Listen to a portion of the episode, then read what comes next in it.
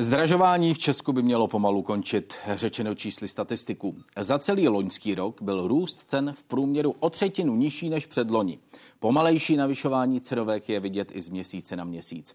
Pořád je to ale hodně vysoko. Na konci letošního roku by situace už ale měla být skoro normální bude skoro normální. E, proč nám nepomohla česká koruna? A co by s, a bylo by s eurem hůř nebo líp? Někdejší koordinátor pro euro v České republice, Oldřich Dědek, je hostem interview ČT24. Dobrý večer, pane profesore, děkuji. Dobrý večer.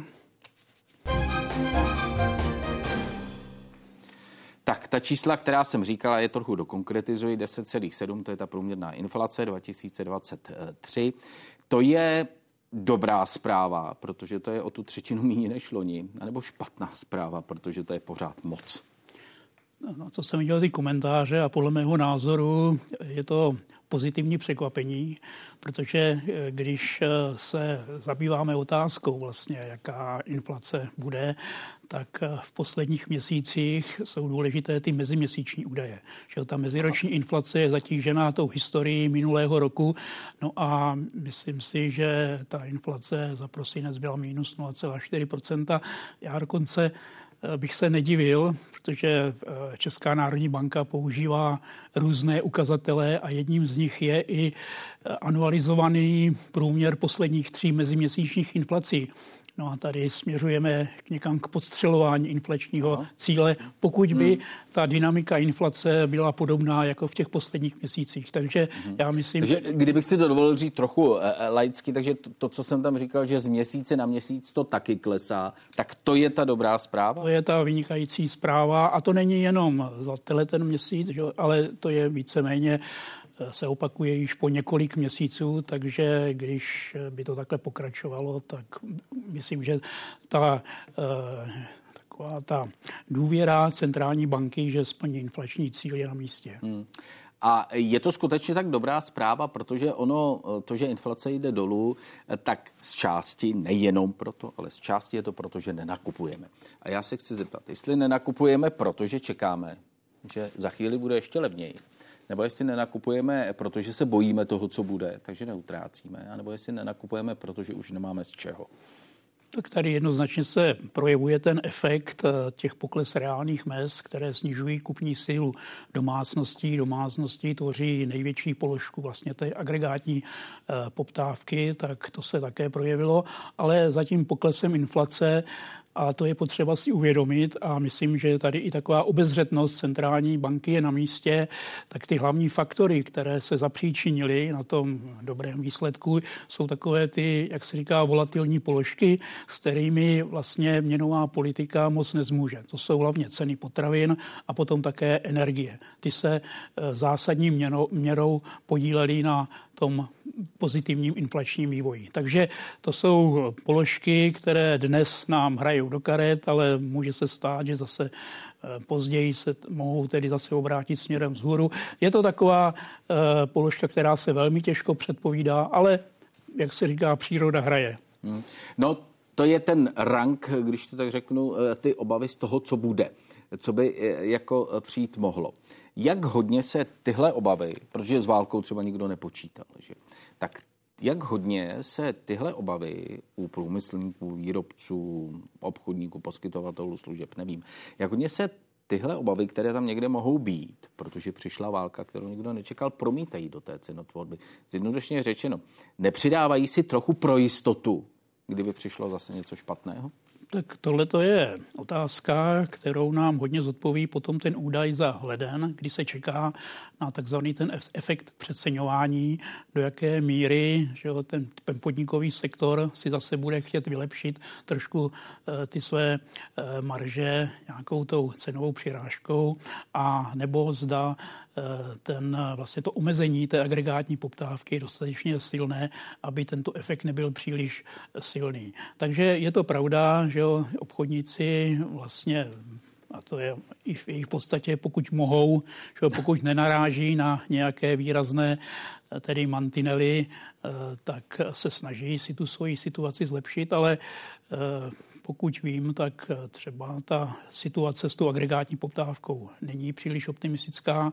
Velmi na nás působí situace v Německu, kde ta situace je rovněž poměrně neutěšená, takže ten faktor té nedostatečné poptávky je poměrně silný, který podle mého názoru brzdí nějaké nadměrné cenové výstřelky. Hmm, hmm, hmm, takže choutky podzvyšování cen nebudou a vlastní konkurence ta staví dostatečné ty bariéry, jak jste o tom říkal aby ty choutky nebyly moc silné, přidávací. No, tak tohle to je další takový faktor, do jaké míry to naše prostředí je konkurenční.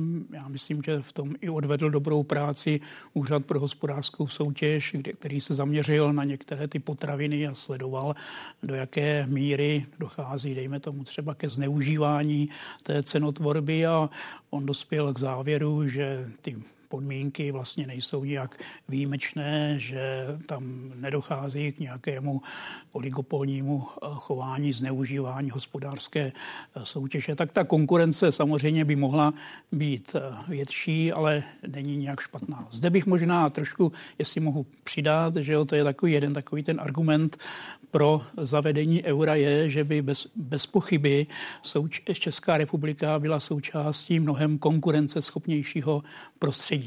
To znamená, že ten tlak na eh, snižování eh, cen by byl silnější a možná toho se i někteří eh, zejména malí výrobci bojí a proto třeba od nich nějaká ta podpora přijetí eura není zase nijak velká. K euru míříme, ale ještě než k němu zamíříme eh, podrobněji, tak eh, se chci zeptat na jednu věc. Proč jsem se ptal na to, jestli si z obavy uh, biznis, když to řeknu takhle obecně, ne, nepřidává na těch cenovkách trochu víc, než by musel. My jsme to slyšeli dnes od zástupců obchodníků ve vysílání studia ČT24 k tomu minulému zdražování, že vzhledem k tomu, že vláda pomáhala pomalu, možná i málo, a obchodníci tak úplně nevěděli, co se vlastně bude. Vlastně nikdo v tom biznesu pořádně nevěděl, co se bude dít. No tak si radši ty ceny zvyšovali a radši přidávali. E, tohle to skutečně platí, že vláda na rozdíl od ostatních zemí byla pomalejší a skoupější? No, jestli zde můžu přidat jednu svou osobní zkušenost, tak když jsme byli, když jsem byl ještě v bankovní radě, tak jsme e, tak jsme prováděli výstavbu toho návštěvnického centra. No a tam jednoznačně bylo vidět ty obrovské nejistoty, že jo, kdy nebylo možné si třeba domluvit cenu na tři měsíce dopředu. Ta se třeba měnila jako po měsíci. Že jo, to byla obrovská nejistota. No a to je vlastně i jeden z ekonomických eh, principů, že existuje riziková přirážka za nejistotu. Takže svým způsobem je to i racionální chování, že vlastně té nejistotě těžíte tím, že si vytváříte určitý polštář. Lze to kritizovat, ale je to svým způsobem racionální chování. Hmm. Takže eh, mi tím říkáte, že vláda byla málo štědrá a pomalá v té pomoci, na rozdíl od okolních zemí. Tak eh, já myslím, že ty analýzy ukazují, že ta podpora že jo, během covidu a během třeba e, následujícího období byla poměrně štědrá. Ten problém možná je v tom, že e, ty deficity veřejných financí nebyly směrovány pouze na takováto opatření, ale že si tam eh, vlády řešily i své takové ty úlitby vůči svým eh, voličům, že, že ne vše, všechny ty podpory byly eh, součástí té, vlastně toho, dejme tomu, toho protikovidového tažení nebo těch dopadů ruské agrese na Ukrajině. A ještě jeden rozměr, možný rozměr toho zdražování, už před zdražováním byla v Česku nízká nezaměstnanost. Firmy se přetahovaly eh, o zaměstnance růstem mest, který byl poměrně velký. Platy, to znamená veřejný sektor, byl dokon, byly dokonce nad mzdami pokud jsem se správně díval na statistiky. Jak hodně toto poměrně velké přibývání peněz v ekonomice přispělo k tomu, že se mohlo hodně zdražovat v Česku? Tak já myslím, že zde je rovněž eh, konsenzus mezi ekonomii, že takzvaný vyluxovaný trh práce že přispěl k tomu inflačnímu prostředí, že on eh, vlastně dává eh, větší vyjednávací sílu těm zaměstnancům, ale zase, když se na to díváme, jak dejme tomu ty mzdy rostly. Oni nominálně rostli, ale když se na to díváme reálně, tak oni zaznamenali reálný propad. Takže no to už bylo za té velké inflace. Já jsem teď byl spíš před tím obdobím před velkým zdražováním, před vysokou inflací, ano, kdy je, stejně ty mzdové tlaky tady prostě byly a platové, eh, platové postupy také, eh, také byly vysoké. To je pravda, ale zase na druhé straně, kdybychom si podívali na inflaci že jo, v té době, tak eh, víceméně eh, ta inflace byla v tom tolerančním pásmu eh, centrální banky. Ano, ona atakovala tu horní hranici, ale nebylo to, nebyl to nějaký faktor, že který by vlastně ohrožoval výrazné neplnění inflačního cíle. Tak, teď to euro. Kdybychom měli euro, tak by takhle vysoká inflace nebyla. Někdo říká, nebyla?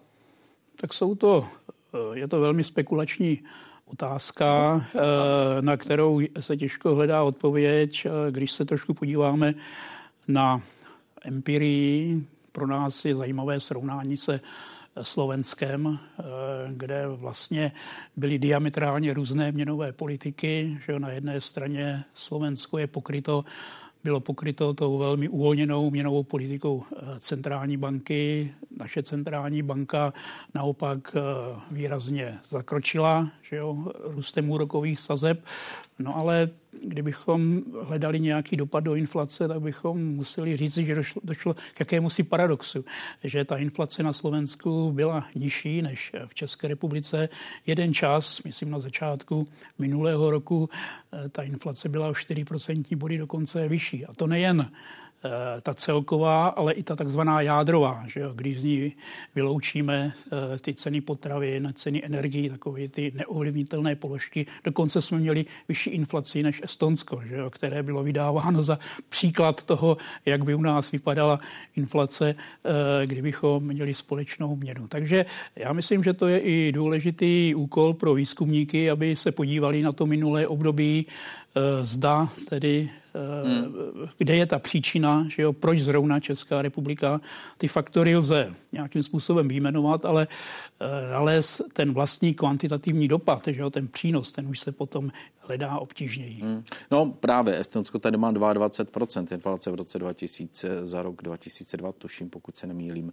Eh, eh, prostě vysoká inflace chci se zeptat, eh, nejsou ty důvody pro to, proč je inflace vysoká nebo nízká naopak někde, eh, primárně někde jinde, než v tom, jakou máme měnu? Tak já určitě s velkou roli hraje to, že eh, česká ekonomika je energeticky poměrně náročná hmm. a když došlo k takovým brutálním šokům že jo, v cenách, potra, v cenách e, ropy, plynu, že jo, to byly nevýdané procentuální meziroční přírůstky, no tak se to muselo projevit že jo, i v našich dopadech. Tady bylo další, celá řada dalších faktorů, že jo, ceny, ceny potravin, také eh, šoky na mezinárodních eh, světových trzích. Tak eh, to já myslím byl takový ten nákladový charakter inflace, že jo, který se těžkou měnovou politikou ovlivňuje, tak ten zde určitě převládal. No a k tomu se přidal, dejme tomu, ten napjatý trh eh, práce, že jo, eh, dejme tomu uvolněnější fiskální politika, ale to už, myslím, byly takové ty trošku sekundární vlivy. Ten hlavní eh, primární vliv, to byly ty brutální nákladové hmm, hmm, hmm. tlaky. Takže to se zase vracíme k té vládě, že byla skoupána korunu pomoci tak eh, to je, co se vždycky těžko hledá, že jo? to je otázka, kde nalíst ten eh, kompromis, aby eh, ta podpora byla rychlá, ale když zase rychlá, tak zase těžko může být nějak jakoby účelově zaměřená, že jo? tak ale v to už je chlebíček vlády, aby se s tím nějak vypořádala. My v centrální mm, bance mm, jsme mm. většinou do toho moc nemluvili, protože to není naše. No právě, tak pojďme do té centrální banky. Tam měnová politika skutečně nemohla udělat víc, protože ten argument pro korunu zní, no když jsou problémy, tak koruna pomůže. Dovoluji si to říkat eh, takto eh, laicky to, že koruna moc nepomohla a vlastní měna moc nepomohla, znamená, že ta výhoda vlastní měny v podstatě už neplatí v dnešním světě. A nebo proto, že centrální banka tu výhodu špatně použila. Tak já osobně si myslím, že, eh, že ta centrální banka pod vedením guvernéra Rusnoka se snažila tu výhodu té vlastní měny no to jste tam byl vy ještě, no. Tak to, ale tak já byl ten to bych disident. čekal, že to budete chválit. já, já byl šel, že tenkrát ještě s bývalým guvernérem, ten takový ten disident, jak se říká. No ale dobře, ale ta bankovní rada skutečně se chtěla do té inflace opřít, že jo, ona se řídila podle mě takovými těmi poučkami, že centrální banka musí být kredibilní, musí ukázat svaly, musí bouchnout do stolu, když vidí, eh, že inflace roste, aby zkrátka ty subjekty se takzvaně neodkotvila, neodkotvili svá inflační očekávání. Takže já myslím, že se chovala v tomto smyslu jaksi učebnicově v pořádku, ale Nepomohlo. ten problém byl v tom, že, že ta inflace je zkrátka nákladová, že tu do cen promítnout musíte, že jo, lidi, lidi nemůžou jednoznačně že jo, si přestat topit, že jo, používat elektřinu hmm. a podobně. Oni musí akceptovat uh, ty ceny No a to se projevilo, že v postupném tedy vyčerpávání toho polštáře těch úspor. No a takže na jedné straně, že jo, tady působili takový dva faktory, eh, které se vzájemně zesilovaly. Že jo, na jedné straně ten podnikový sektor se chtěl trošku zahojit na těch předchozích hubených covidových časech, takže si ceny Eh, zvyšoval možná více, než musel. A na druhé straně spotřebitelé zase měli nahromaděný velké množství úspor, že jo, takže ta jejich ochota akceptovat ty vyšší ceny byla také vyšší. Takže to, to co se asi střetlo a to také přispělo hmm, hmm. Eh, k té rostoucí inflaci. No a kdyby eh, ta centrální banka do toho stolu bouchla víc, řekněme dvojnásobná úroková sazba, že by byla ne 7, ale 14, tak mělo by to ještě nějaký další efekt? Mohlo by to tu inflaci ještě víc? Mohlo by to tu inflaci víc přibrzdit, nebo um, už by to byly, řekněme, pokud byste, pokud byste vyvolal hospodářskou krizi, eh, hmm. jako samozřejmě... To už se bavíme o krizi tak no, Protože takovéhle, takovéhle jako vysoké zvýšení sazeb naprosto Eh, činí nekonkurenceschopným třeba český průmysl. Tak v 90. letech to bylo přes 20%, i pokud se nemýlím. Ale tak to byly, Taky to byly transformační... kritizováno samozřejmě. To, byly, to bylo transformační období, že jo, tak to, to se těžko jako srovnává, hmm. ale uh, jestliže dnes třeba konstatujeme, že vlastně Česká republika je jako jediná, která ještě v hospodářském výkonu nedosáhla té předcovidové úrovně, tak já si myslím, že ten efekt by byl takový, že vzhledem k té nákladové povaze ta inflace by byla víceméně stejná, ale ten hospodářský útlum byl, by byl ještě větší. Hmm. Takže ještě více uh, bychom uh, vlastně uh, sledovali, jak ta ekonomika sklouzává do recese, aniž by to nějakým způsobem aniž by to nějakým způsobem jako pomohlo inflaci. Že ono, jako když máte eh, nezaměstnanost, eh, dejme tomu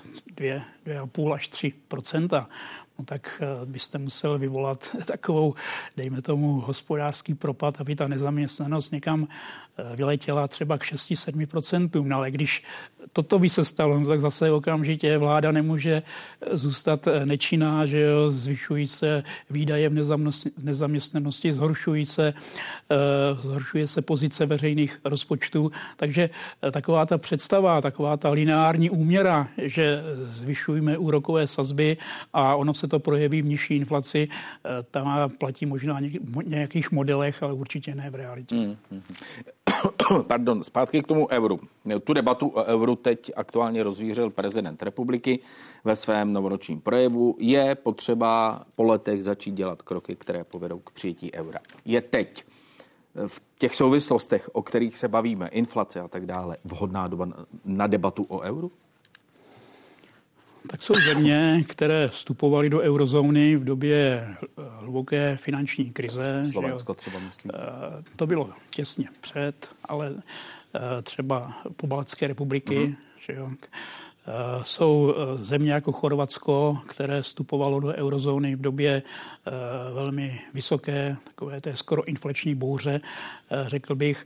Takže ono to vlastně závisí, jak si vláda to euro vyhodnotí. Jestli to vidí jako dlouhodobou prioritu, která je prospěšná pro Českou republiku a kterou je potřeba nějakým způsobem realizovat, a potom se moc neohlíží, že jo, co zrovna se stane, protože to je dlouhodobý proces. Že jo. Když vy se rozhodnete přijmout, přijmout euro, tak technicky je to možné někdy za tři roky. Já bych mohl argumentovat, že dnes možná se vyhrabáváme že jo, z nějaké té hospodářské recese, no ale za dva, za tři roky, ať by se euro mělo přijímat, takže ta kondice bude dobrá. Že jo. Inflace bude pryč, vláda, eh, dejme tomu, splní nějaká ta svá konsolidační předsevzetí, takže když se na to díváme předhledícně, dynamicky, tak eh, to je ten správný názor. Jo. Nebýt... Takže říkáte šup do eurozóny.